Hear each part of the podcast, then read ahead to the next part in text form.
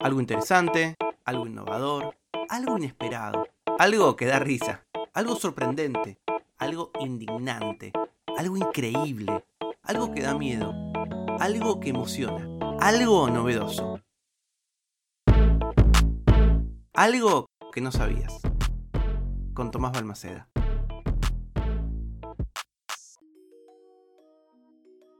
Hay una nueva tendencia en TikTok. Bueno, siempre hay una nueva tendencia en TikTok, pero esta me llamó la atención. Se llama bed rotting, capaz lo ubicas. Rotting es R-O-T-T-I-N-G. Literalmente es pudrirse en la cama, estar todo el día en la cama. No importa si se trata de ver una serie de Netflix, comer bombones o simplemente estar tirado mirando el techo. La idea es permanecer gran parte del día en la cama.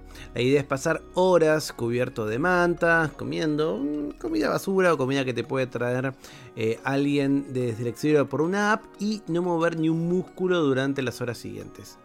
Los más jóvenes ven a este trend como un método de self-care, de autocuidado, porque supuestamente ayuda a relajar y recuperar tu cuerpo de manera física, pero también tu estado mental. Dejas de lado todo el estrés para estar básicamente durmiendo entre edredones.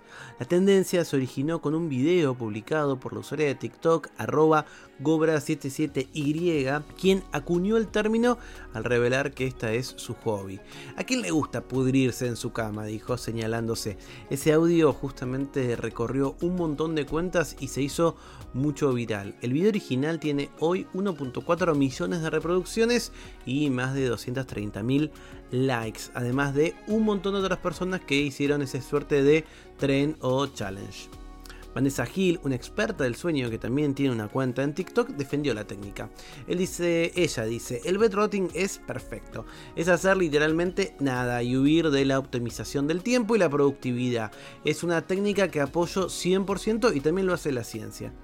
Muchos argumentan que es una manera de disfrutar tu tiempo, vivir una vida libre de estrés, que te sirve para conectarte con vos y con los demás.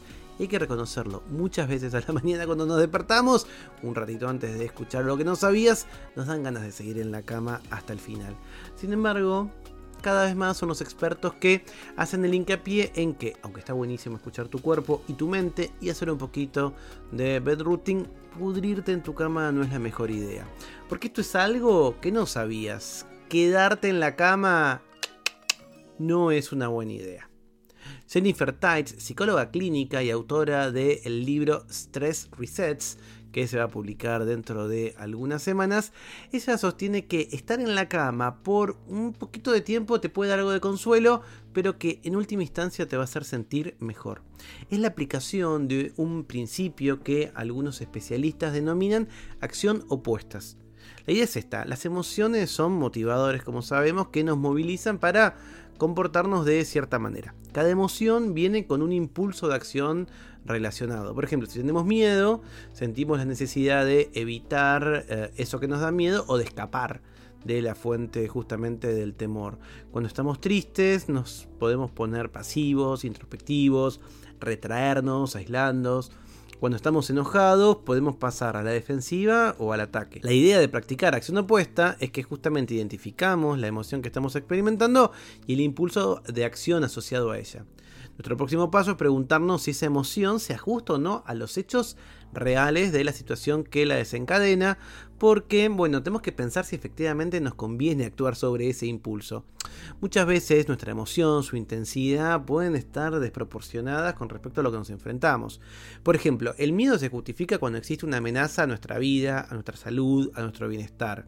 Pero bueno, capaz a veces sentimos miedo por algo que no es tan peligroso, como por ejemplo, no sé, dar una presentación en el trabajo o enfrentar una conversación difícil con nuestra pareja. Además, muchas veces una emoción puede encajar con los hechos de una situación, pero actuar en consecuencia no sería lo mejor para vos. Ponerle que alguien con poder sobre vos, no sé, un jefe o incluso tus viejos, hace algo injusto enfadarse y querer desafiar esa persona es completamente eh, nada esperable y natural. Sin embargo, dependiendo del tipo de persona de, o de figura de autoridad que sea, actuar con respecto a ese impulso puede ser algo un poco peligroso. Una vez que hemos decidido que nuestra emoción o su intensidad sí se ajusta a los hechos de una situación, podemos aplicar la técnica de la acción opuesta, que se aplica de esta manera. Identificamos lo que el impulso emocional quiere que hagamos y buscamos qué palabras, pensamientos, expresiones faciales, tono de voz, postura corporal serían opuestas a eso. Por ejemplo, nos sentimos enojados y tenemos ganas de atacar a alguien, bueno, podemos evitar a esa persona suavemente, hacer ejercicios de respiración profunda para calmar el cuerpo y tratar de que al menos podamos sentir un poquito de empatía, una leve sonrisa. Si nos sentimos tristes y queremos aislarnos, podemos entonces caminar erguidos, mantener el contacto visual con los otros, salir, mantenernos ocupados. Al seguir estos pasos, dicen los especialistas, se está reconfigurando la manera en la que justamente nos enfrentamos a estas situaciones.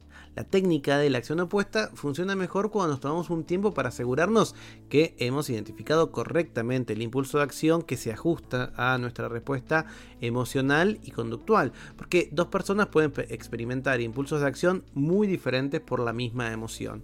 Y justamente la idea es, bueno, no lanzarnos al toque a hacer exactamente lo contrario que queremos hacer, sino pensarlo un poquito.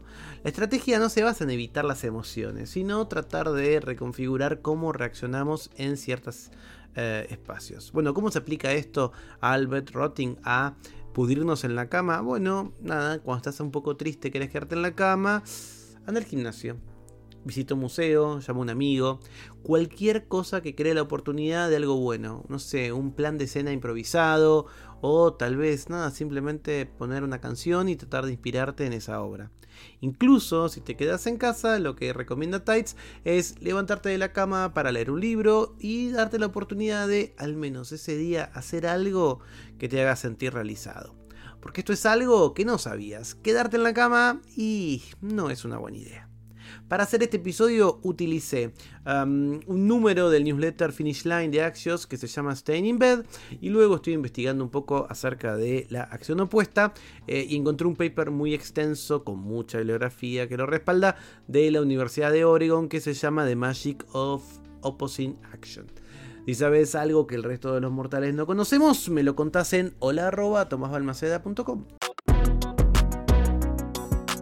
Algo que no sabías es una producción de Blick Studios. Idea y realización, Tomás Balmaceda. Edición y tratamiento del sonido, Andrea Kukier. Música original, Vlad Gluschenko. Nos vemos mañana con algo que no sabías.